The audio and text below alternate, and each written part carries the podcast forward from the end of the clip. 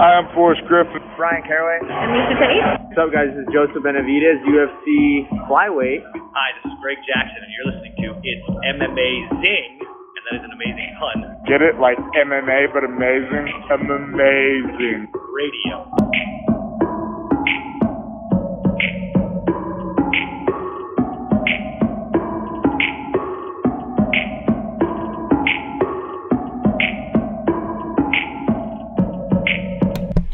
Welcome to It's M Amazing Radio. I am your host, Dr. Law. With me, as always, DJ Mark. Sup? Also joining me this week, Kid Presentable. Hey, hey. No Lavender Gooms this week, and my idea to find a replacement literally happened as the th- as the intro music was playing, and I'm like, well, I guess this isn't happening. Should have thought of this five hours ago when Mike told me. Um, Um, I I feel like when we uh, hung out and watched fights uh, digitally, uh, when we were all in like a hangout room together, I think we found uh, our buddy Max is a perfect replacement for Mike because Max just be coming with the quick hitter dad jokes, the corny puns. Yeah. they just like the jokes that I don't even need, but he's filling that air. He he's got he's got your number, Mike. So uh, be careful about your place. Yes, right. Mike doesn't come back next week. We're bringing Max in. Um, all right, boys and girls, we're to talk a little bit about this uh, UFC card at the Apex. Um, they're to be at the Apex just for a while. Um, headlined by um, Edmen Shahbazyan uh, and Derek Brunson. Um, grinding halt to the hype train there. Uh, talk about a couple other fights on this card and the, just the disaster that it was, quite frankly. Um, shit was just dropping left and right. We got a guy with a heart condition. We got JoJo Calderwood looking like she wants to be anywhere but there. Um, she lives in Vegas. Very short distance to travel. Um, we're going to talk about uh, next week's UFC card, uh, last one before the upcoming pay per view.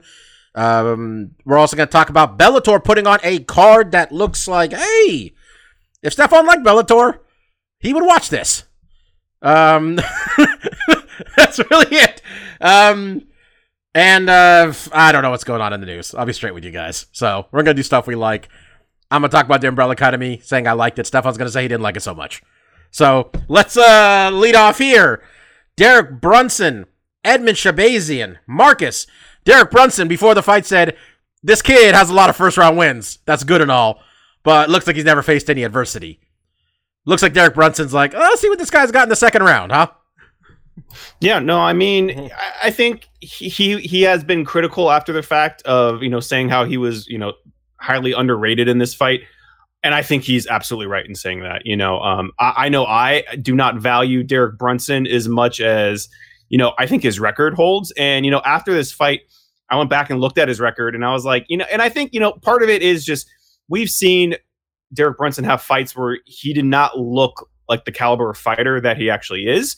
Um, because sometimes he can be a little uh, loose and reckless when he's being super aggressive. And, you know, against the elite, he's gotten caught. You know, I mean, you look at his losses, one, look at his losses, and that's a name of nothing but killers. You know, those are all title holders or contenders. You know, you look at Romero, Souza. Actually, I think we talked about Souza never got a shot, huh? But he's all he's been in the conversation. I mean, really, the people he's lost to are the cream of the crop. And you know, Edmen had a lot of hype behind him, and I think you know we looked at you know who he had fought, and that record wasn't as stellar. But I think we put a lot of emphasis on Brad Tavares and him getting a finish there. Um, I think does speak highly of his skill set. But Derek Brunson came in a little bit more calculated. You know, he did. He's still prone to kind of going wild when he does get aggressive, but he was a little more calculating in these moments where he picked the right moments to kind of get a little extra aggressive, potentially leaving holes because you know he was going to be able to negate you know the counters that Edmen was going to throw his way. So I think you know ultimately he utilized his whole games, uh, his whole uh, you know tool chest here, which a lot of it. I think when he's at his best, he uses his wrestling very effectively. He did that here. He got Edmen down multiple times. I think that highly depleted the stamina, which made him you know a lot less effective. And again, you know we have a prospect that is fairly used to winning fights quickly. You know. And the veteran move is, you know, let's take this guy into deep waters and let's see how the tank holds there. And I think that really proved to be the undoing of Edmen. The second round, I think, was very tough for him. I think he started gassing really bad. And then obviously the story of the fight, which I think is what we'll probably talk about the most, is end of the second round, Derek Brunson's on top, landing fucking bombs. Basically, uh, you know, Edmen gets saved by the bell. There he he got hit with the shot right before the bell that you could have stopped the fight. It would have been all right if they stopped the fight right there because he got hit and he basically kind of went down motionless and then he took one more shot and he kind of really wasn't there. But you know, the bell came. Uh, Herb Dean was going to give him the opportunity to get that minute to potentially try to recover and see if he could. And I think that's obviously where this conversation needs to go from here. So, Bobby, why don't you go ahead? Yeah, I was gonna say, Marcus, uh, the doctor.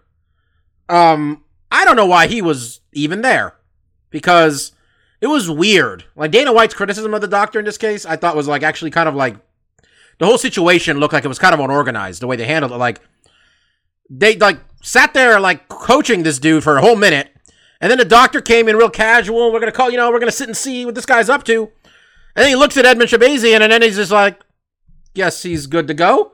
And then we're all looking at like, and like all the announcers are just like, "Yeah, he he doesn't want to be here. This is over." And then I don't know, forty seconds later, it's done.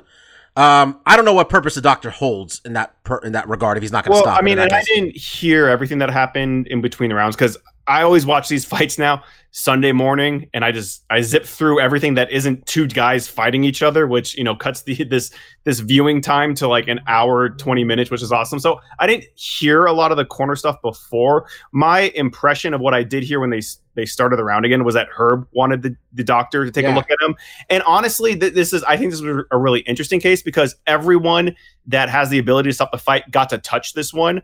Um, Edmen had to choose if he wanted to continue to fight, and he still w- was verbalizing that he wanted to. The corner had a minute to look at the, and, and honestly, I think this really comes down to the corner and the ref because the doctor, when they come in, they're going to say like, what is stopping you from fighting? Is it you got an eye poke, you you can't see, you got a groin shot, you can't continue? Because the doctor's going to go in there, and the doctor, I don't think it's their job to read a fighter's body language and to make the call like, oh, this guy doesn't look like he wants to fight anymore. I think the doctor is really to be like, do you have a medical issue that is going to impair you in fighting? If the fighter says no, the doctor can ask, do you want Well- to continue to fight? And if the fighter says yes, he doesn't really. I, I don't know if it's the doctor's stance to be like, I don't think this guy looks like he should fight, and I think it's more the doctor yeah, has that- to give a medical opinion if if he can continue, if he wants to continue. Yeah, I guess. I mean, in that case, the end of the round is not them not stopping it at the end of the round for the actual strike. Isn't so much the point then, because Steph, if he's you know, if he look, if he says he wants to fight, the doctor says he can fight, his corner says he can fight. It was just entirely, um, I guess, a will thing at that point, wouldn't you say? Like what he had left in him, like a willingness to Uh, fight. Yeah, I, I don't find it controversial whatsoever. Um, you brought up Dana's comments. Dana's comments were at his ass. Um, he said the ref talked to him for 10 minutes. It was 30 seconds. He asked him three questions, of which he all affirmed positively to. What is the doctor doing if he's not asking him basic, like, are you there questions? You know, I, I felt like the doctor did his job. Um, yeah, it, it very much could have been stopped at the end of that second round. It wasn't. And like Mark said, everyone who had the appropriate power to stop the fight got their eyes in. It was just one of those things we've clearly seen. He didn't recover in that time. The whole test was in that about minute and a half between rounds with the extra little doctor time and the you know usual cornering. Could he recover?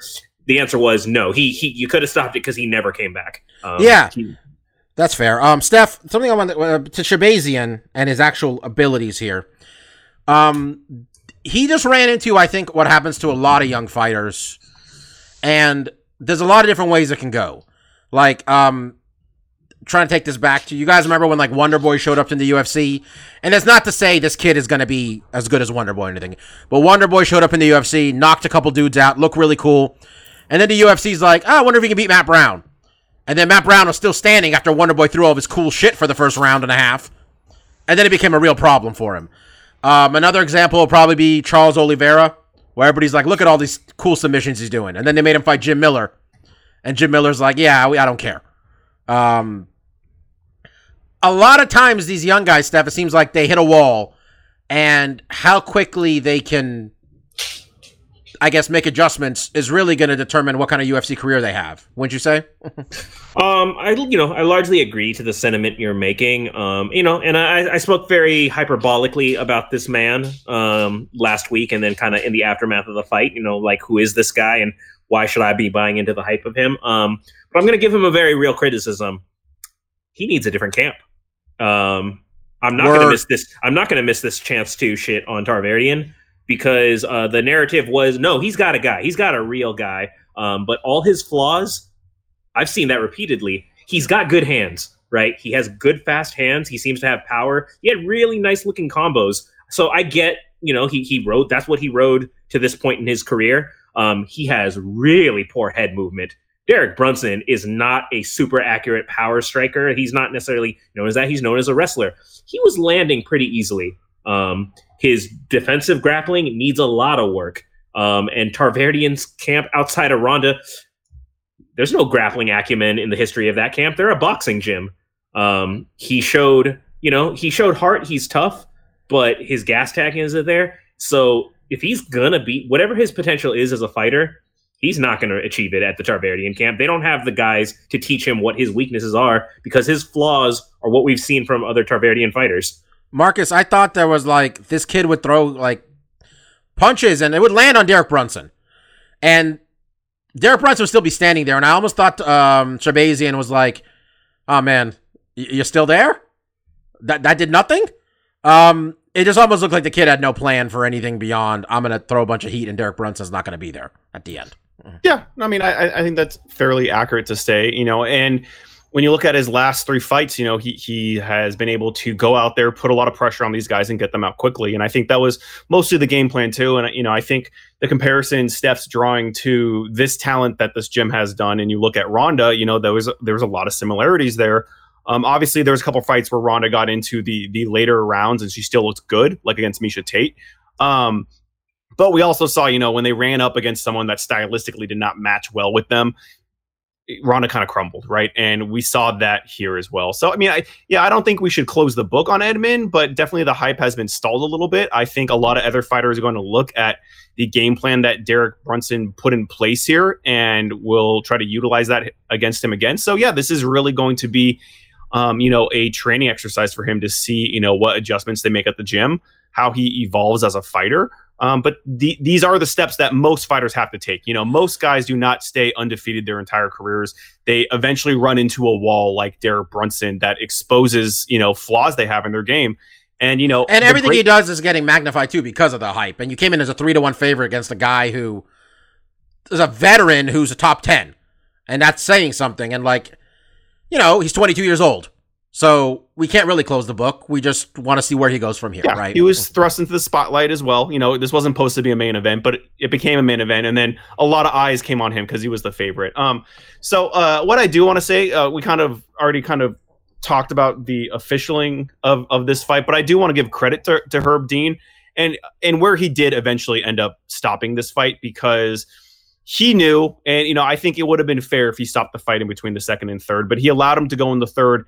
And immediately once, you know, Edmen got taken down and got his back, he stopped the fight, you know, and I think that was a good call. We did not need to see Derek Brunson land, you know, 20 seconds, 30 seconds of unanswered blows. That was just completely unnecessary. We knew that this guy had, you know, sl- basically no chance to win. You know, he had maybe one big shot. Maybe he could land Derek Brunson coming in on something. But, you know, once that scenario played out and now he was going to be in a defensive position, I think Herb made the right call. I think maybe a lot of the criticism coming from his last uh, you know, event with and all the the hubbub with Dan Hardy's maybe made him a little bit more eager to stop a fight when someone's in trouble and not let them, you know, take suspended damage to really solidify this guy beat that guy. We already knew. So I did want to give credit to Herb there. You know, once he basically was in in a bad spot, he didn't allow him to just take more punishment, which I think would have been a really bad stoppage. So I think he did. I think the appropriate time would have been in between the second and third. He could have just stopped it. But I did like that once he was just in a position where he was in trouble, he stopped the fight. He did not allow him to take Yeah, because those weren't those like weren't that. those weren't really shots of like let's end the fight. That was really like, okay, this guy's done. Like he doesn't need to be here. Like if that, Yeah. you know, um, rest of this card we're gonna go through a little more quickly here. Um, uh, jo- Joanne Calderwood, like she just to recap, um, she got outstruck. She in the clinch, she got beat up. She got taken down. She got put in an armbar. She didn't really. I mean, I'm not a jiu-jitsu person, but it looked like she wasn't. She didn't have the sense of urgency you probably want. She tapped out. Uh, she went backstage and she fainted, and um that just went as bad as possible. Steph. Oh, I did. Right, you you really feel for JoJo again. We just like her, right? She she's a fun fighter to watch when she's on, and she's a very likable, like nice personality. Um, but you know, she was in a bind. People will say it was a mistake. She needed to fight. She needed to get paid. She needed to make money. You know, um, she might have possibly forgone a bigger payday against Valentina, but for health, maybe it was best. She's, I think, you know, had she gotten that title shot, she would have been a massive long shot, right? None of I us mean, if she, if she showed up like this, she would have gotten hurt. N- no, against no, yeah, Valentina? none, none- none of us would have given her a chance in hell against Valentina. So, you know, the whole that she lost her title shot, it, it was going to be a long shot. Um, I hope she bounces back. I hope the fainting thing wasn't anything serious. Um, and I just hope she can fight again soon. Um, but for Maia, you know, she capitalized, right? Like, that was slick. That was beautiful. And look, it's a skill set, right? It's, it's what you need when you're going in against the champ, right? Valentina is going to be a big, big favorite, but at least you can say, hey, if Valentina gets a little loose, if she gets a little lazy, maybe Maia can, you know, catch her in a scramble and make it interesting. You know, we at least get to theorize of a possibility here, right? As opposed to when another stand-up fighter goes against Valentina, it's like, you know, you're not better than her. Um, so you know, at least it'll be interesting from a story point that way, right? So, um, Yep. big moment for her. Yeah, um, I mean, M- McCall was getting a title shot off a one fight win streak. That's what this division's at. So she gets one or two again. She- I she think can- she, she's the most recognizable name outside of Valentina. I mean, I, I. I, when they got booked, I think I was the one I was just like, oh, you know, she's a stand up fighter. This could be fun. But in my head, I'm still like, she's gonna get killed by Valentina. Um, Marcus Vicente Luque remains a bad, bad man. Just he's out there trying to hurt people, and This was I a mean, great performance. Uh, this is the this is the guy I want on free TV, man. Just give me Vicente Luque fucking people up. Yeah, I mean, he, he's an action fighter. You know, he's someone that when they're on the card, you should definitely carve out some time to make sure that you, see him perform. I think Randy Brown was a really interesting opponent. You know, another kind of prospect that, um, you know, has been paying their dues in the UFC, and I think you know Vince Vince was easily you know his biggest test. And I think Luque really just he did his homework on this fight, and he quickly established that he's not going to let uh, Randy Brown control the outside. He's not going to allow him to use his strongest weapon, which was his jab. Um, the uh, uh, commentary picked up on it very quick. He was countering all of his jabs with low kicks, and you know that's a really great counter move uh, because I think the problem that he was going to face is is the range. Right, he's going to be on the outside. What tools is he going to be able to utilize to combat the the jab and the and the straight rights? And, and that was low kicks off of him, and he did a really good job. You know, Randy Brown needed to make adjustments to reestablish that tool, his jab. Um, he wasn't able to do so. You know, he basically got his leg chopped up, and it was it was a lot of Randy Brown trying to make adjustments on the fly, switching stances, going back to orthodox, and you know, there's there's only so many things you can do. He could try to feint the jab and check the kick. I thought feint the jab and throw a right straight because a right straight's a great counter off the low kick. You know, there were certain things he could do, but uh, obviously Luque had this scouted and was, you know, outside of just having a good game plan for taking away that big tool, you know, the dude just has a bunch of nasty strikes that, you know, once Randy Brown is uncomfortable and is making adjustments, that's where he's going to open himself up to those shots. And that's just where, uh, you know, Luke, Luque was just able to further, uh, you know, widen the gap between the two. And, you know, ultimately we talked about this right before the show because I remember, um, Luque won, but I couldn't remember the ending sequence. And, and, it was a little, I don't think it was controversial, but it was very close where they were basically in a kind of sprawl position and uh, knee got a really clean knee in which basically is the strike that led to the end of the fight. And at that moment, Randy Brown was trying to put his hands down to to stop knees from the head, which is just it, it's such a gray area that I really hate this in the rule set because the guy on top, uh, you know, Luque in this he doesn't have he doesn't have a sight on the guy's hands and what he's doing. If he's reaching down to the floor if he's covering his head he really can't tell clearly. So you know I, and that's why i just advocate just have him knee to the head all the time. You don't have to run into this you know pussyfooting around like oh is his hand down? Does he got one finger down? Does he need a palm down? It's like no just you know have a knee you know make it the knee on the ground. But anyways you know it was not an illegal strike. It was very close. Um, but you know he did I, and i didn't really see it in the replays. He, he did pull him up a little bit. So he he cleared um, so he wouldn't be touching the ground. Landed a great knee, which stunned Randy, and then he finished it with some hellacious ground uh, ground and pound uh, from that position. So you know, a, a great win for uh, Luque. he's kind of in a weird position where he's got a couple shots, you know, at potential title vindication and has has lost those fights, but he's very much in that realm right now. So it'll be interesting to see, you know, who he matches up uh, next with. I think Bobby, you mentioned post fight, he called out Nate Diaz. I think that's stylistically a good matchup for him. I think there's a lot of interesting guys he could fight. I mean, I think him and Jorge would be a lot of fun. I think there's a lot of. I mean, I think we gotta take him out of the guys who want to get paid category.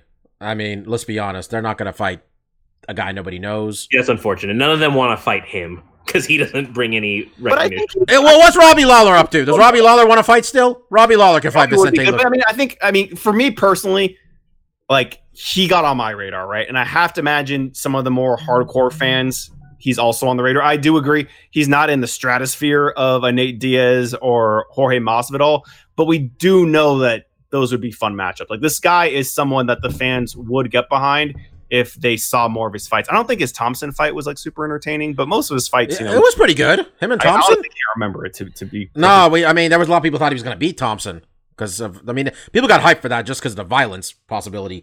What's Anthony Pettis up to? What weight class is Anthony Pettis at? Send him the fight for Luque. That sounds like a good time too. Um, Stefan, Bobby Green, uh, him and Lando Vannata did it again. Good fight. Bobby Green putting aside his uh, Triple H celebration. Just a, just a nice night. I feel hearing Bobby Green paid off his house doing a time capsule interview for his children. Overall, I felt really good. How about you? I mean, it, I made a lot of jokes last week. I mean, I, I confused the hell out of Mike by uh, breaking down how Lando was going to win the fight, but then, uh, you know, doing the old switcheroo and uh, making my pick Bobby Green. But like you said, man, I was I'm a I'm a ride or die for Bobby Green. I, I really enjoy this dude. I really like this guy, and um, honestly, I will say this was probably the best night he's had since that Josh Thomson upset that put him on the map. Like this is the best he's looked. And you know, one of those things that you know, when I was breaking it down in terms of why I thought he would lose to Lando, it's just what he looked like in his losses. Is he's a little not gun shy, you know? Uh, he's he, his timing on those counters aren't quite there. He's just jawing. He's saying that these strikes that hit him don't hurt, but he's not really landing. Um, here, his counters were crisp. He was timing it really well, and he went on the offensive. Um, and that was a really great thing to see with him. Uh, apparently, this new camp that he's with has him refocused and the corner or not the corner the broadcasters kept talking about it. Like this looks like the most focused bobby green's ever been in his career. Uh, he was landing great combinations and it was that straight punch whether it was a jab or just uh, i think he's southpaw just so a straight left. Like his punches were just lighting lando up. And you know he's one of those guys where like he he falls into that Diaz brothers school of fighting where he's not going to get you with any one single shot, but if he can land and just pepper you up, you're going to feel it. Um, even even Lando's quarter in between rounds is like he's quick, right? He's quick. We we knew he'd be quick, but um, they were acknowledging it, and like you said, Bob, to what he was talking about, paying his house off, um, just giving a heartfelt speech to his boys, like you know, hey, this is for my kids. If you see this one day, I want you to know what you could overcome, because like that's one of the endearing things about him, man. Is like this is a man who's gone through real hell, really scraped from the bottom to get to where he's at, you know, and he he's fighting for his survival. Um, really happy for Bobby Green. This is the best he's looked um, since again that Thomson fight. So um, where he goes from here, you know, uh, it'll be fun to see. He's got a good wrestling background, so he can keep it standing. So um, you know, makes going to be a lot of good action fights for him in this division. Lando, three five and two in UFC, has really carved himself out as a guy where you're like, you want a pretty good fight? Let's just put Lando Vannata on the card. Not so much going to get yourself a paid or a title shot in that regard, but eh, you know what? He got fight of the night, so uh, good for him. Um, this card before we put the, close the book on it, man. Uh, Jonathan Martinez missed weight by five pounds. Still beat Eric, beat Frankie Saenz. Um, we lost Kevin Holland, or did we lose Kevin Holland or Trevin Giles? Trevin Trevin Giles, we lost. Giles right? is the one who fainted on his way. and he's got some sort of heart condition maybe now, which horrible. Jesus, hope he's okay. Um, we lost uh, Eric Spicely, and he lost his job too. Um, not sure what happened there. Um, Ray Borg was supposed to be on the card, and we lost that fight too. There was only eight fights on this card. The last time the UFC fight had, card had this few fights was August 2014, UFC 177, which took place at the Sleep Train Pavilion in Sacramento, and Mark was there. Uh, TJ Dillashaw versus Joe Soto in the main Oh, event. yeah. Because uh, fucking Renan Barao could fucked himself up and couldn't make that fight. Um, yeah, Derek Brunson also on that card. Um, UFC is gonna be okay. You know, I'm, I keep saying gonna be, and it's always at the apex. I want to say this: the UFC is not going anywhere, right? They're just at the apex. I don't think there's any more Fight Island stuff planned. When Okay. the events, like the furthest one out is that Khabib fight, and I don't think they have a venue for it because, like, maybe they're thinking they can go somewhere else or get an audience, which doesn't This- likely. So why not just have? let me let me say this. I really like this like short card thing, and I have an idea. There's no th- there's no like infrastructure issues here. The cage is there. You own the building. Every Wednesday night, just send out like these guys who would be on the undercard. Air it on whatever. ESPN Plus, air it on YouTube. Just expanded Dana White contenders. Just let's just make the other card shorter. And you know what? If some if people want to watch it on Wednesdays, they do. You know, some people will. You're not paying those guys anything, paying them 10 and 10. That way on Saturdays, you give us an eight fight card, and we're all happier. No one else like this idea? Because I just came up with it right No, now. I do. I'm I'm all for it. You know, we we're looking at next week's card, and it's what another like 12, 13 fight. It's just a lot. It's a lot to ask of anyone to like actually sit down and spend the seven even- hours. take take to take watch. like half these fights, put it on Wednesday, make Tim Means versus that other guy be the main event. So maybe I'll tune in at the end to see Tim Means fight.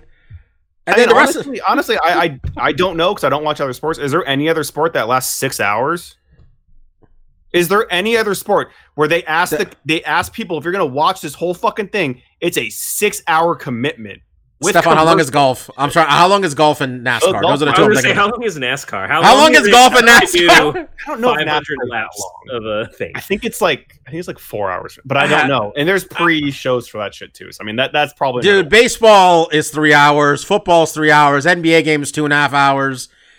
Look, in fairness, when this shit started, they weren't airing any prelims, and they were just, you know, the good shit was on the main card, and we just And heard about the prelims. I, I don't think they actually expect a lot of people to watch the prelims unless it's one of these like pay per view cards where it's like most people aren't going to buy the pay per view, so they might watch the prelims because it's something. But I, I don't think a lot of the fan base is watching the whole thing.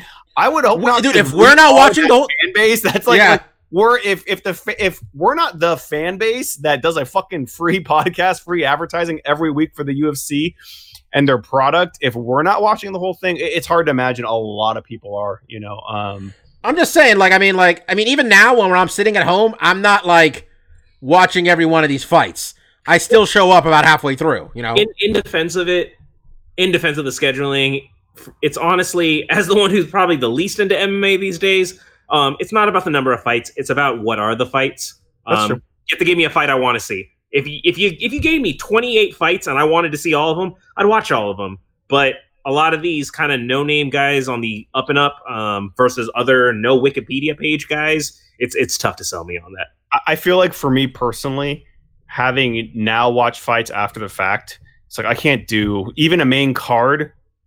All the com- and it's just like and it, it is repetition. And maybe hey, UFC sale team, get more advertisers because it's bumming me the fuck out. Like when I Well- when I see the same Burger King commercial thirteen times, me, dude. This is my life. I'm spending time watching the same commercial over and fucking over. and, and you pay for ESPN Plus for them to give you a commercial. For it. I'm paying for the privilege to watch this shit. So it's just like, I mean, look, I love the AT and T girl because she was going to be Squirrel Girl. I'm glad she got that commercial ad ad back, you know. But fuck me, I've seen that thing like probably two hours of my life has been watching that same fucking commercial. I'm so tired of it. So you know, I'm glad they do video on demand, and it sucks ass because I YouTube is probably my main source of entertainment, and they don't give a fuck about spoiling shit there, right? When some dude's post fight interviews up, it's right there, and they're fucking on my block. So I usually already already know who wins, but that's on me. I'm making that sacrifice. I know I could avoid YouTube to not see who's gonna win.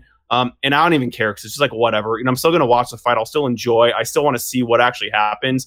But like at this point, having watched so much UFC content, I just like I can't justify watching this shit live because it's just like so much of my time is just like wasted with the ads. So I just want to love- say, you know, when I fast forward, it's like boom, fight, five minutes per round. I fast forward. I don't even I don't even give it the minute in between rounds. Even if they're talking to the fighter, I don't care. I just all I want to see is dudes fighting, which reminds me like you guys used to say like some some dude on YouTube used to do that with pro wrestling, right? Like cut all the shit and just show me the moves and the pin and we're good. I don't need all the the extra hype. I don't need the the interviews and the hype and the new trailers and another commercial break. It's just for me it's Yeah. like too much. Shout, yeah, YouTube shout outs to Wrestling Reality. He takes that three hour episode of Monday Night Raw, condenses it to a good 26 minutes. Drop kick, drop kick, power slam. The Fiend is here. Submission lights. It's a beautiful, Oh, I love it. beautiful That- way to watch. I, I just want to say I too love the AT and T girl, and I'm happy she got her commercial. Me too. That's, just want to emphasize that. And Bobby Mike's not here. Other space. She's in it, and it's uh, one of the greatest super low budget sitcoms. Well, I thought I was going to get into an argument with Mike a couple weeks ago about AT and T girl, but that I mean he's not here to defend himself. But he was wrong and very wrong. Just want to say that. Um, all right, UFC's got a card. Bellator's got a card. Bellator's card's happening first. We're going to talk about that first. Um, also because it's better. You're right, still-. It's got better name value on it. I mean, I don't. I mean, I'm looking at actually. You know what? Video Dariush. We're not even picking this fight. I'm gonna say, you know what? Put some respect on Alexei Oleinik's name because I'm gonna pick that motherfucker in this fight. Um, Benson Henderson, Michael Chandler. Benson Henderson uh, and Chandler are running it back. These guys fought, I don't know how many years ago. I'll be honest. Um, but Mark and I were there. Um, and it was fucking awesome. Just a sick fight. Um, Bendo got hit with like three German suplexes. Um, which I don't know how you describe a German suplex to someone who's not a pro wrestling fan, but grabs the guy by the waist from behind and throws him over his shoulder. I mean, I think if you're an MMA fan, you should know what a German suplex is by this point. Yeah. Also, if you're you should have seen that fight. Um, they fought. It was God four years ago. Damn. Uh, Mark and I were there. Uh, split decision loss for Bendo. Um, if I remember correctly, Mark and I both thought Chandler won.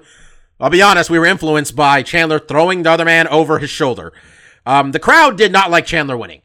Um, and then after the press conference, Mark tried to cheer up Bendo, and Bendo didn't seem to care.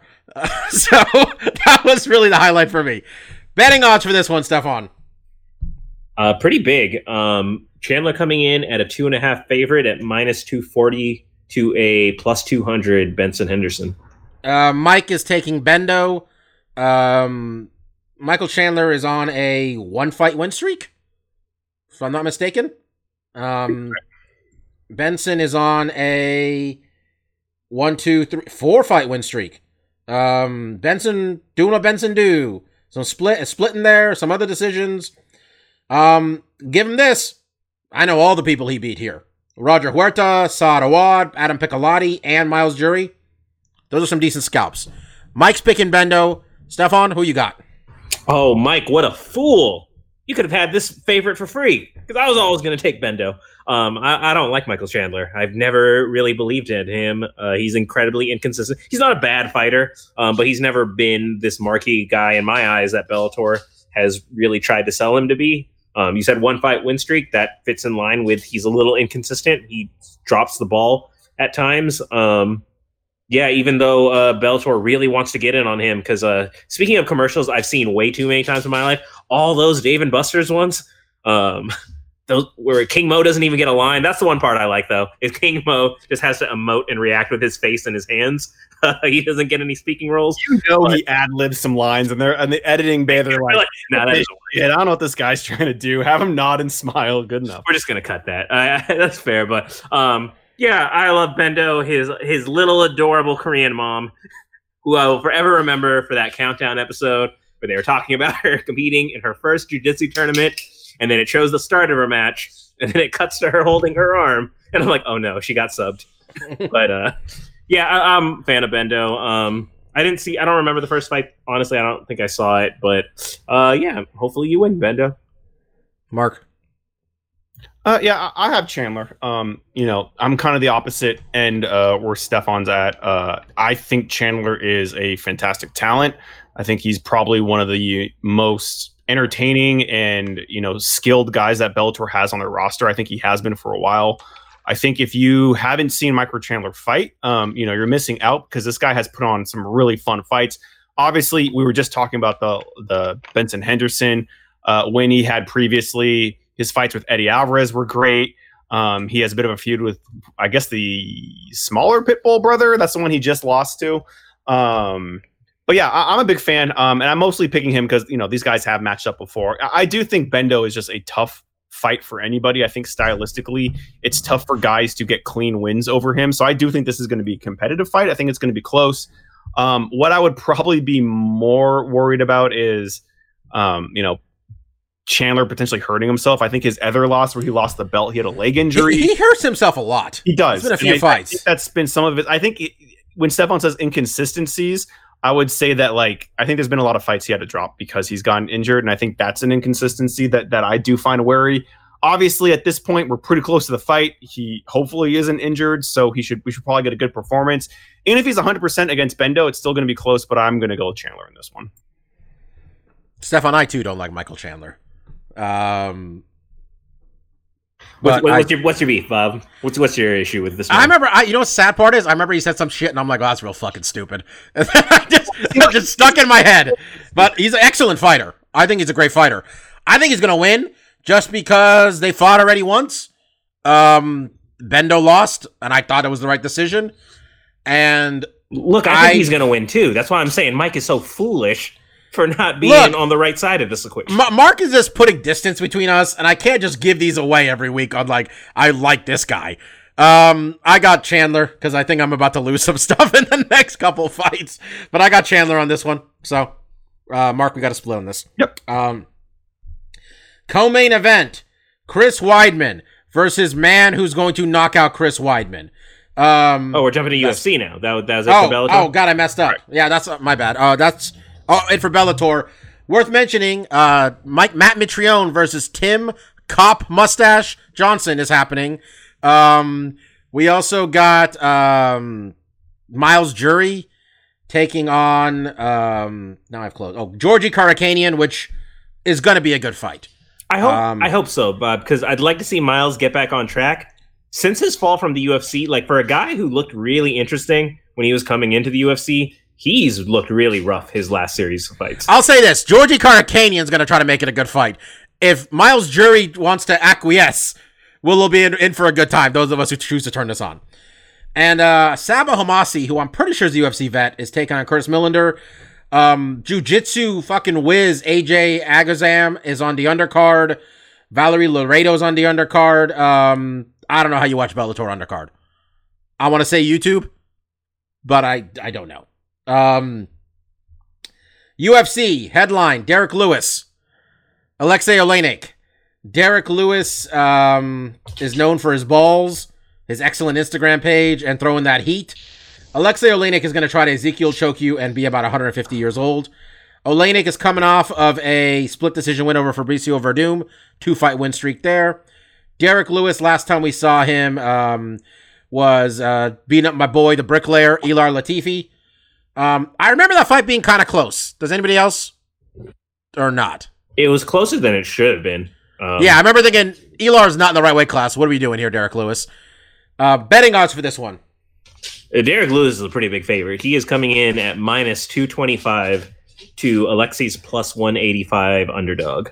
Uh, Mike, uh, Mark, does Mike have his pick listed there? No, he didn't give me anything. I didn't know Gee- how you do Bendo. gee- He picked Bendo. Jesus Christ, Mike. Um, all right. Um, I, I got Derrick Lewis. I don't want to explain myself because I don't really have any confidence in it. I think he might get choked, Stefan. Um, I mean, well, someone's got confidence, Bob, because he's more, again, he's more than a two to one favorite. So How did that work Um, for Edmen Shahbazyan last week? yeah, but you actually know what his background is. Um, yeah, o- Oleinik is undervalued in this fight in my mind, but that's because Alexei Oleinik is undervalued in every single fight he has because no one respects his style. But what is he? Uh, he's really tough, right? Um, so he's got the chin and durability to kind of weather some of the early storm that is Derrick Lewis. Uh, he's got a good gas tank. Um, he he'll be there late into the fight if it goes late. Um, and if anything, that grappling acumen. Um, can I see Derrick gassing towards like the end of the second into the third? Uh, is this got five rounder as a main event? Um, oh, Oh, he- fuck. heaven, heaven help Derrick Lewis if it goes into the championship rounds. Um, but this is that's what Alexi does, right? He survives early. He takes you down late. He gets the choke. Um, if there's a guy that he could, Derrick Lewis, he could knock him out, right? Derrick Lewis can knock out any man on this earth. But um, again, Oleinik. He's his game plan is what fells a guy like Derrick Lewis. So um, I'm I'm happy to ride with the underdog here. Uh, Mark. Yeah, um, I'm going with uh, Alexi as well. Uh, you know, Lewis had that run where he, he got his title shot against DC. And, you know, leading up to it, I had kind of put a cap on how far this guy potentially could go. I didn't think he would ever earn a title uh, shot. Uh, but, you know, he got the, the wins together. But I've always seen him have somewhat of, of a limited skill set. And I think fighting guys that are going to, going to grapple him and potentially can get him in those positions where he's going to have to get lean up against the cage and move there. I think that's kind of his kryptonite is, you know, that type of wrestling is very draining. And, you know, I think that that's ultimately what Alexis' whole game plan is, is like get this dude in a clinch, tire him out leaning on him, make him do, you know, pummel in and get him tired there if you can get him to the ground, that's where he's really going. Because what I like about Derrick Lewis on the ground is that he knows how to escape shit. You know, he's not completely useless under there. And he knows that, like, to get out of side mount, I have to explode. I have to use a lot of energy all at once to move this massive man off me. I think uh, Alexi's even tougher to, to have those explosions on because he's used to, you know, th- these kind of grappling scenarios. So I'm going with Alexi. You know, obviously Derrick Lewis always has the power to put someone away. Even when he's tired, even when he's been beaten down, you know, that power tends to stay with him throughout the fight. So he's always going to have that puncher's chance. You know, even when we're going into the fifth round, you know, we've been, we've seen him there before. He's still going to be dangerous, but I would be kind of be surprised if we get that far because uh, I think if Alexi has survived the punches to that long, I don't think Lewis's gas tank is going to be able to hold up. So I am going with Alexi. Um, I do think the line's a little skewed here. Maybe it is because the dude's kind of boring. Um, it, it, but it's also weird because you look at his you look at his record and he's definitely gone up against some strikers and has gone out there really quickly. Walt Harris finished him in the first. Alistair Overeem finished him in the first. But then you see guys like Mark Hunt who he submitted, and uh, you know Cro Cop, who he also beat. So he has a mixed record against high caliber strikers. Um, I wouldn't call Derrick Lewis like the most technical guy, but he just has that power. So I'm gonna go with uh, Alexi, but I do think it's close, and I do, you know, I don't think anyone's surprised at this point if Lewis is able to pull it off. Mike has Derrick Lewis. Good to know. Thank you. Um, Weidman versus Omari Akhmedov. Um, Weidman, and I think this is a uh, a pick'em fight, right, Steph? Uh, yeah, double favorites. We got Weidman as the slightly more favorite at minus one fifteen to Omari's minus one hundred oh five. Um, Weidman's won one fight in five years. Omari uh has not lost a fight in Over four years. In four years. Um, I don't know how he's been in the UFC this long with me not knowing who the fuck he is. Like, I'm wondering how it's possible this guy's been in the UFC seven years. Because and I honestly, uh, he's a Russian name. He's a Dagestani grappler, and he's won a shit ton of decisions in the UFC. So uh, he's not a memorable guy who puts a stamp on it. Yeah, I'm picking him. I I'm I look Weidman. There was a point. There was a time when Weidman. I was just like, this guy's gonna run this division for a long time. I'll I, I won't forget when like him and Machida threw down. We were there, and then I remember Machida unloaded like a big combo on him, and then Weidman did like a like he did like he did the wave over like bring it. And I remember thinking like this is a bad motherfucker. Um, I just I don't have any faith at all anymore, man. He's always hurt. The fights. I mean, he's losing a ton. He moves up. He gets knocked out. And it's not like, I mean, he's a middleweight, he gets knocked down. Granted, the people he's losing to, Rockhold, Romero, Mousasi, Souza, Reyes, all fucking killers. Um, Omari, not necessarily that. I, this is the cliff. And this is where he goes off of it, or I'm really wrong. So I got, I got Omari. Um, Mike's got Weidman. Mark, just want to note that. For sure. Um, Steph, who do you got? Um, I agree with your point. I think this is the final is Chris Weidman washed test because, like you said, he's been getting put out by guys, right? Um, you know, like the Weidman era is kind of like the Machida era. I thought it was going to be a lot longer than it was. Um, you know, like I, was, I thought both those guys. I'm like, oh, they're going to be here to stay a minute, and then it was over. It was just over like that. Um, Yeah, I, I, it's the wash test to me because it's we we've seen Weidman get put out. Now, can someone just control him? Can someone just unequivocally control him and he can't do anything about it? Um, and that's what I think. You know, uh, I'm, I'm taking Omari. I think we see that. Maybe it's not that super one sided. Again, the guy's not super memorable, but he I know he grinds to decisions, and so it's one of those. Yeah, if Weidman loses in every facet, um, if he gets finished in this fight, that's an even worse look. Um, but that's kind of where we are with the guy's career, and unfortunately, I'm, I'm kind of betting against him having another run in him. If he gets knocked out again, I wouldn't be surprised if he quit, like the whole thing. Honestly, um, Mark, what do you think? Uh, yeah, we're gonna split it. Uh, I'm gonna go with Weidman. I, I agree with everything you guys said. I think it's absolutely fair to question how much Weidman has in the tank. Um, and really, my basis on uh, him being able to win this fight, it, it, really has to do with caliber of fighter and style of fight. Um, You know, we look at the guys he lost, like you mentioned, cream of the crop. You know, these are the killers, these are the contenders, these are the guys that are in contention for title fights. Even when he moved up to 105 and fought uh, Dominick Reyes.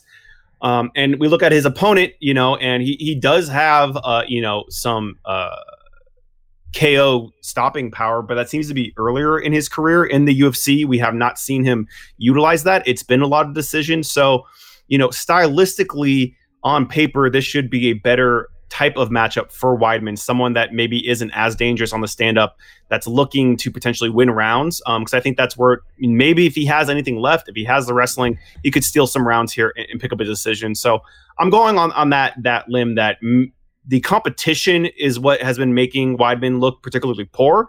Um, especially when you look at his record, like you mentioned, Bob, a lot of names, but there is one name right in the middle, which you know doesn't hold as much weight as it did, you know, maybe before he lost uh, recently. But you know, he, he has a Cal- Calvin Gastelum submission in the third round there, so um, that gives me a little hope that you know that wasn't too long ago. But after that, it's been a fight a year, and I think that inconsistently that inconsistency kind of says something about you know how much maybe he's putting into the sport because it seems like unless I think he has been getting injured here and there. He's injured a lot. Yeah, he's got a I really. He, has got. probably why there is. And Dude, he had neck surgery at one point. He's got a lot going on, man. Like, I mean, if there's ever a guy where I'm confident in his cleanness and how clean he is as a fighter, it's one. It's Weidman because this dude is always fucking under, injured. Yeah. So Um, yeah, I'm, I'm gonna go with Weidman. Uh, I I think this is a, a tough fight to pick, and a lot of it just has to do with you know how done is Weidman. You know, is is this really his last stance, and he really doesn't have much left in the tank, and he's just hoping to to squeak something by, or does he know something that, I mean- that we're not seeing in his last fights? That he's more capable of, of more than what we've shown. You know, who knows? Honestly, if he squeaks by the decision here, it's not going to change my opinion that That's fair. we're circling drain here.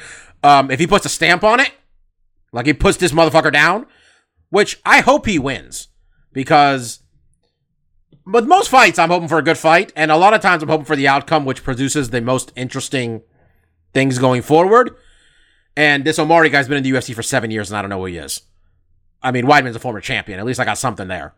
Um, we're splitting this one though. Um, uh, we didn't. We're not picking it, but uh, sleeper fight in this card is Beneil Dariush and Scott Holtzman. Um, Beneil's been on a fucking tear. Four straight wins. Um, three of them finishes. The last three, and um, Scott Holtzman is five one five of six. Big wins over Jim Miller, Alan Patrick in there too. That sounds like it's gonna be a good one, and it's a pretty close decision. So I'd watch out for that too. On um, it's on the main card as well, if I'm not mistaken. Um, yeah, um, I think that's it. Um, let's do stuff we like. Um, I got uh, one quick one, and then we're gonna talk about Umbrella Academy a little bit. Um, this is real, like specific to wrestling, but if you're a wrestling fan and uh, you watch AEW, I think you'd really enjoy being the elite, and it has been fucking hilarious the last few weeks, and it's mostly because of the Dark Order, which I didn't see myself saying a year ago. But those guys are hilarious. Brodie Lee's hilarious. Alex uh, Reynolds is hilarious. John Silver, Evil Uno. These motherfuckers are making me laugh my ass off every week. I saw this another episode that dropped today. I look forward to watching that the second this is over, quite frankly. It is my favorite thing to watch Mondays now. Um, they've really hit their stride. Um, Kenny Omega's being a giant dick. Hangman's drunk. It's a good show. Being the Elite. Check it out on YouTube if you're an AEW fan, which I don't know how you really watch a lot of AEW without being the Elite at this point. Um, Umbrella Academy season two. Steph, I was real excited because I was like, it's Umbrella Academy Day. It's something to watch. Um, I flew th- through this shit in a couple days. No, you guys, Mark, you and Steph, I think are roughly in the same area actually. When I talk to you individually, About halfway through. yeah. Um, I think um overall I like it. Not as much as the first season, because I really liked the first season. Um, Steph, I remember like uh going into. The, I think I mentioned to you like I probably think I liked Umbrella. I was more excited for Umbrella Academy season two than the Boys season two because I enjoyed. I think Umbrella Academy a little bit more, and you. I think you liked the Boys more. Um, but season two was okay. I liked it. I think I told you six or seven out of ten. Um, I think we disagree on which guy we dislike the most. I'm gonna let you go first on who you dislike the most. Um, yeah, no, I mean, in, when it comes to the boys and Umbrella Academy, I, I really enjoyed both of them. Um, one of them was basically one of them was a PG thirteen kind of vehicle. The other one was going to be a more rated R uh, vehicle. So it's just you know a kind of slightly more mature outlook on what like you know the subject material is. But I enjoyed both of them. You know, I'm a big comic book guy. I'm a big superhero guy. I'm always give the property a chance. Um, so I liked it. It's just kind of going into this um, when the embargo lifted on the reviews, um, and I wasn't, you know, I was going mostly spoiler free, but like the reviews were all telling me like, oh, second two is season two is just better than season one. Like it is improving on everything that season one did well. So it it did kind of give me some expectations. Um, and halfway through, it is very very uneven for me. Um, there's good char- there's see the thing is I think there's characters that are really good in the show, and then I think there are characters that are really bad, and that's what makes the show inconsistent. It's like I'll enjoy a segment of an episode, and then there will be a whole nother scene where like, well, that shit didn't work for me at all. In fact, I actively dislike it. So it's kind of just I don't know how to feel about it as a show because of that. Because usually there's a more even pacing throughout. Um, for me, one of the main characters, I think Diego is absolutely just. I said it to you both. Um, I, I can't tell if it's bad acting or bad writing. In either way, that's a bad sign. Um, I can't tell who's at fault for why this character sucks, but this character really sucks. Um, if it's meant to be played for laughs, I don't think it's funny. Uh, like, I don't know what the tone is of his scenes. I don't know if I'm supposed to cheer for him, against him. Is he comedic relief? Again, like I said, it's just really uneven for me. Um, but then a character like Five, uh, I don't know the kid's name, who's the actor. Uh, Oh, he killed it. he's he's been great on both seasons, to be honest, and he's truly I think he carries the whole show, man. Um, he carries the show. Yeah, and, and for being the youngest actor of the bunch, that that's you know that's a, a tall feat, and so um, yeah, there's things I like, like you know Ellen Page. I like certain things about her character. Um, I'm gonna spoil one of the uh, immediate tropes. Um, if you use amnesia as a vehicle, you're lazy. Uh, the second season, my understanding, is completely its own vehicle now. The season one covered most of the existing books. Um, it, it kind of took from here and there of their best storylines. Uh, so they're kind of just doing their own thing now in the second season. Um, and so that was one of the first things I noticed, which kind of led me like, if you're doing that, yeah, I'm gonna notice some things throughout the season, and I have. Um, I'm gonna finish it, but that's kind of where I am on it halfway through. Mark, what do you think? Uh, yeah, you know, um, probably in a similar spot that uh, Stefan's in. You know, with how much I've uh, consumed so far, I think I'm on episode five or six. Um, I've really liked it. Uh, it has been long enough since the first season that like I wasn't really doing a lot of comparisons. I honestly have a hard time remembering a lot of the story beats in the first season, but what I think one of the strengths of the first season, which you know the season doesn't have and, and no sequel does, is that there's a lot of mystery and intrigue into the overall like who these characters all are, what's the storyline going on, and I think that was really strong in the first season because I think they have a really fun premise here with these kids that have superpowers. Um, and this dad that's kind of cropped them into some like superhero fighting team and how they splintered off. I think that premise in and of itself is very interesting and in the first season we're learning about these characters and, and that keeps kept my interest going um, throughout that season. And i think there was lots of secondary characters that were really interesting. They had like the monkey butler pogo and then they had the two um, time traveling people. Hazel i can't remember what mary j. Blige's character was called or even what happened to her. I honestly don't remember. But uh, there was a lot of fun stuff in the first season and i've liked the second season quite a bit. But you know I'd agree. Diego's character is is kind of confounding a lot of times because most so because everyone else in the story is like, "Yo, you have." I can't remember what, what they call the medical like heroism or or what they call that. Like you're always trying to be the hero, and even he's like, "Yeah, I know, but I can't stop myself from being my idiot self." It's like, all right, dude, we get it. Um, but overall, it hasn't really. Overall, I still am enjoying the show. I think it's well written. Um, I I think the premise is interesting enough. You know, they're stuck in the '60s. I think they're doing some interesting stuff with uh, the civil rights movement that was going along that time, the the hippie uh, movement that Klaus is going through. But I, I do find myself, you know, kind of like what you guys mentioned. Definitely, there's scenes where I'm just not super invested in, or what's going on in the scene isn't super interesting. In the last couple episodes, you know, I've been a little bit more willing to check stuff on my phone when you know it's not super engaging to me, so it's losing me a little bit. But overall, I'm really enjoying the show. Um, I think it's worth watching, um, especially if you've invested time in the first season, because I, I do think that first season is really strong. I think the premise is really interesting. There's obviously a budget going into this that is making it, you know, not pull punches, um, but there is some writing stuff that doesn't seem super great. Like Steph mentioned, the amnesia thing. The fact that it wasn't that they did the time travel, she got like hit by a fucking car, and that's how she got the amnesia. And I was like, we didn't see any of that shit. She's just living on this farm with these people, and they just kind of mentioned passing, like, oh, I'm glad I hit you with my car. And I was like, okay, I guess that explains that. But I mean, here, here's a spoiler part. So, I mean, why does Diego give a flying fuck about stopping JFK from getting killed? well, I, I think this. I mean, I missed that first- entirely. I think it has something to do with like their birds have to deal with JFK, like because they, they mentioned something in the season, but like our whole lives have been revolved around the assassination of JFK, and I can't remember what happened in the first season that connects these necessarily. yeah, I don't remember this at all. Steph, do you? Oh, it's not related at all. It's uh, they. It's it's his psychosis thing of that he has a hero complex. Oh, That okay. he's meant to be important and do something. All right. And like he just believes this is how I'll, I'll save the world. Is Yeah, which I also Bobby was like, okay, I get it. Like JFK was a prominent figure, but also like immediately when the premise of the show is like we got pushed into this time frame and now the world's going to end because we did some weird shit. I'd be like, oh well, maybe you're not supposed to not assassinate JFK. Maybe let that shit happen and everything's gonna be fine. Well, I mean, also because like I mean, I, Steph, I told you I think the same when I started watching. I'm just like, oh shit, like they, they're tying in JFK. I'm fucking in because, as I mentioned on this podcast before, I'm a real nerd for American history from like 1960 to like 1973, pretty much through Watergate, 74. Um, Yeah, but, but, yeah, it's like uh, to compare it with an alternate history thing. Um, see, this is they have the right to do the sci-fi fantasy angle here. Uh, Man in the High Castle did not. That they did not have the right to have a sci-fi twist on it. Oh shit! If we're comparing the Man in the High Castle, this shit is fucking high art. What are you?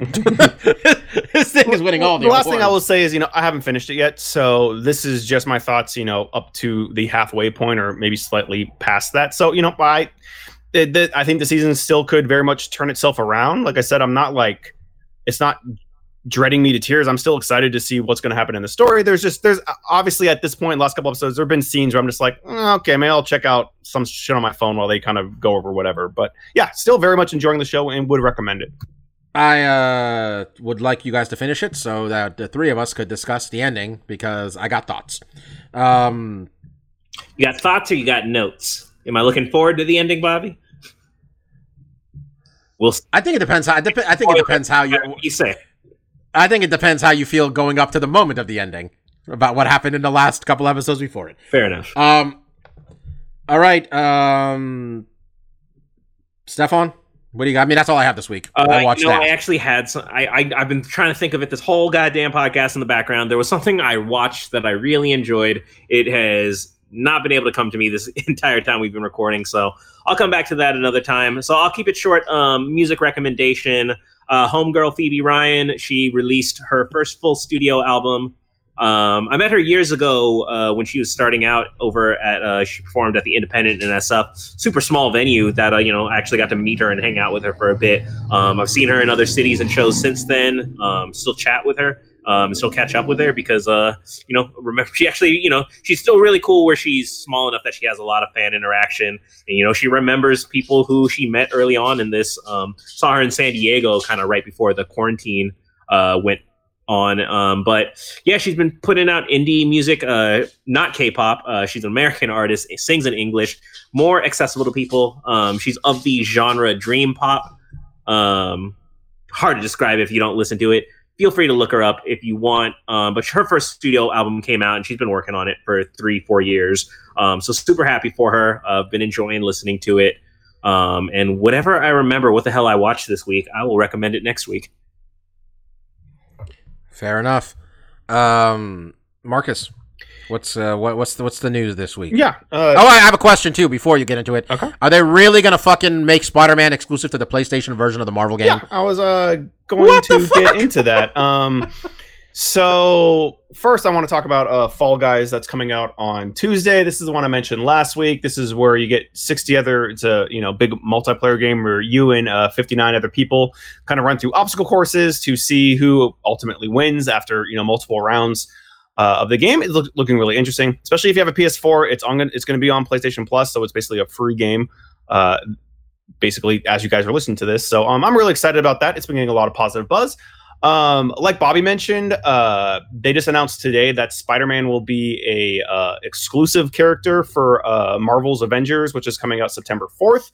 Which I was also going to mention. Early beta access starts this Friday. I think the week after it's open beta for Xbox and PC. And then I think there's one more open beta like the week before it comes out for PlayStation 4. So um, I, I've personally, you know, and you know, I'm kind of the outlier here. I've been excited about this game since they first showed it. Um, I would agree. The faces look weird. Uh, I quickly got over that, or it seemed to be a dead stop for a lot of people. They're like, nope, faces look weird. This game sucks. Or that a lot of people think it looks very bland and kind of boring. I think it looks cool. I'm also a big Marvel fanboy. Um, so they have announced, uh, you know, they've been pretty open about what this game is going to be. It's going to be a very Destiny-like game. There's going to be free content throughout the years, potentially, including new characters. Um, in their last little uh, big trailer session press conference thing, they uh, they announced that Hawkeye is going to be one of those you know first characters that you're going to get. And then literally today, they just announced that Spider-Man will be exclusive for PS4. Um, and, that, and that's rubbed a lot of people the wrong way. Uh, personally, for me, I wouldn't want Spider Man in this game, mostly because I don't think he's going to look or be as cool in this game as he was in Spider Man 4. So it's just going to draw these bad comparisons because he's just not going to have the same fidelity. They're not gonna, they're not going to be able to put the amount of time and love into that character that the whole game about him was able to do. So I think he's going to look like a poor man version of Spider Man. Um, and then personally, you know, Spider Man is probably Marvel's like most well-known superhero. So it's kind of shitty that people on other platforms will not be able to use that character. I'm hoping it's a time exclusive and not just fully exclusive for the life of this game that people will never be able to play this character. But you know, for me, he's not really my top tier guy anyways and I am just looking at him like, ugh, he's just going to he's going to play worse than the other game and I kind of would rather just have a different character altogether to not Wow. draw those unfair comparisons. Ma- Marcus is is Spider-Man 4 just what you call the PlayStation game that came out or is Yeah. that a, I- So, uh, okay. yeah, Spider Man, PS4 Spider Man, and he just called Spider Man, so there's nothing else to call it, was a PS4 exclusive. I think a lot of this has to do with Sony having the movie rights, and probably there's some backdoor shady deals going on when they, you know, when Marvel was fighting to get Spider Man back into MCU stuff. They probably said, like, okay, you know, this could very well have been a contractual thing where it's like, well, we want to be the exclusive right holders to the games because they do, Sony does not have the rights to the Spider-Man games. They have just been able to work with Marvel to get that PS4 game. PS5 is going to launch with Spider-Man Miles Morales, and now Spider-Man is, is exclusive to the PS4 version of Marvel Avengers. So I think obviously there was some kind of deal with Sony and Marvel about like, look at we want to make games with this character exclusively, and they were okay with it. So um, I, I do think it sucks. You know, exclusivity kind of sucks across the board for a lot of people. It sucks less when it's the system that you own. Like if Spider-Man was on Xbox One, I don't think I would care that much just because of what I said before. I just feel like he's going to feel like a lesser version of the game that they literally it was all about just controlling one character. I think that's what this game's up against. You have multiple characters. I don't think any of them are going to feel as tight as a single player game that's just hovered around one character, but you know, I- I'm interested to give it a try. So, you know, if I can get into this beta ne- this weekend, I'll get definitely give you my impressions of what I played. You guys are, are taking the diplomatic approach to it, but I'll say it. You don't got a PlayStation? You got well, you got video games? Like, why do you have the PlayStation? That's the one that that won this generation. Why why is that the system you don't have if you want to play this game? Like, I- I'm sorry for the three Xbox listeners that uh, everyone I know who has an Xbox has a PlayStation. Like it's the one that Yeah, I- I the situation in our house. I'm like, I don't know why. I, I get that some people will be upset, but like that's the system that won. Like so, um, to me, no biggie. Like that's the system you should have had anyways. Um, yeah. Um, Marcus, did you have more? Yep, that was that was it. That's all I can think of. Okay. I just want to end with this, folks. The city of Walnut Creek is getting an NBA G League team, and I'm so happy. just so happy. Bobby, how far down is G League? Is that like It's like triple no, it's there. A? There's only two. There's only there's only the NBA, and then there's the G League. G League Okay. is where they, yeah. It's interesting because the new aspect is um, what is being started by you mentioned it, Bob, a guy who I'm know his name is Jalen Green. Uh, he was the number one high school recruit of his class. He's half Filipino, so uh, excited to have a kid like that in the league. But he is the first player who using the uh, usually players would have the option of going pro overseas or going to college for one year. He is the player who's opened the door of going straight to the G League in preparation to be drafted for the following season. Um, so uh, he's leading an influx of five star recruits who are spur- foregoing the whole college experience, the one year college experience, um, to do this. So um, it's an interesting experiment in that regard as well. Um, all right, boys and girls, we're gonna be back next week. Um, we're gonna talk about. Um, hopefully, the Walnut Creek team has a name at that point. We vote Is for that- Bulldogs, the number Yeah, we vote- common but very unoffensive mascot. Yeah, no one's gonna be bothered by bulldogs, or you know what, bears. This is California. You know, Walnut Creek Bears. You know, just saying, I'm okay with it. Stefan's not complaining. Mark gave up caring about this about three minutes ago. I think it's interesting. Um, And Walnut Creek is a really weird place to have a professional sports team. I think. Uh, There was a lot of jokes that like, can these kids afford to live in Walnut Creek on a G League salary? I mean, that's a- hey, that, that's something I can't speak to. How much are they making? Uh, if they're making something amassed to what you would think an office worker would make, it's going to be a little Uh, tough. It's going to be a They're little. basketball players. They'll be fine. Uh, Jalen Yeah. Green is going to make a million dollars. You think so they're making six fine. six figures? You think they're making? Oh, they're making no, they're making easy okay, six. they, That was a can, joke. They can afford. it was a joke. they can live in Walnut Creek. I don't know if they can afford real estate in Walnut Creek. Dude, I- rent in Walnut Creek. I just am telling you, and what you know, if they if people stop being morons and we ever allowed to go to a bar ever again, let me tell you, Stefan doesn't like coming to Walnut Creek. But when I tell him, Stefan, we're gonna go to the rooftop bar and hang out with uh Smailagic, let me tell you, Stefan's gonna be here immediately. That's what's happening. I would I would say Bob that I wouldn't expect them to drink in the same town they play, but the only place they can go to is like San Francisco. They're not going to. Dude, I was gonna say- going to get on dude, parts. See, Mark, I'm not sure you know this. Stefan does. Uh, Raiders used to have this kicker named Sebastian Janikowski. Um, Sebastian got arrested in Walnut Creek Ah, three times. Steph, two times, four times, a bunch of times for getting drunk in Walnut Creek and fighting people. I mean, that was right. well, Sebastian is he was a real fat alcoholic kicker, but he had a hell of a leg. But he always was like, "Yeah, that's a beer gut. That's that's a beer gut." He's balding. He, he makes no effort about his. Dude, I can't wait for these kids to figure out and, and learn that the bars close at 1 a.m. here. Just, I just can't wait for them to figure that out. this sleepy little hollow that is Walnut Creek. We are Um, getting the times. COVID's not going anyway. Don't they got nothing to worry about? They'll be at home like the rest of us. Um, all right, guys. Um, next week we're gonna talk about UFC uh 252 Cormier versus uh Miocic 3. Um, I don't know if the co-main event is Sean O'Malley versus Marlon Vera. should be. Um, I don't know if Junior Dos Santos versus Bigi Boy is the co-main event. I feel someone should drug test Junior as much as I like him. Stefan's wearing his Junior I'm shirt today. my I see. uh, Cigano Nike shirt. Do you remember once upon a time Junior Dos Santos had a Nike steal? Um, John Dotson. This is a weird fucking card to put on pay per view. I just want to say that now.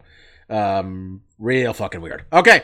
Um, I was Doctor Law. That was Kid Presentable. That was DJ Mark. See y'all next week. Peace out. See ya.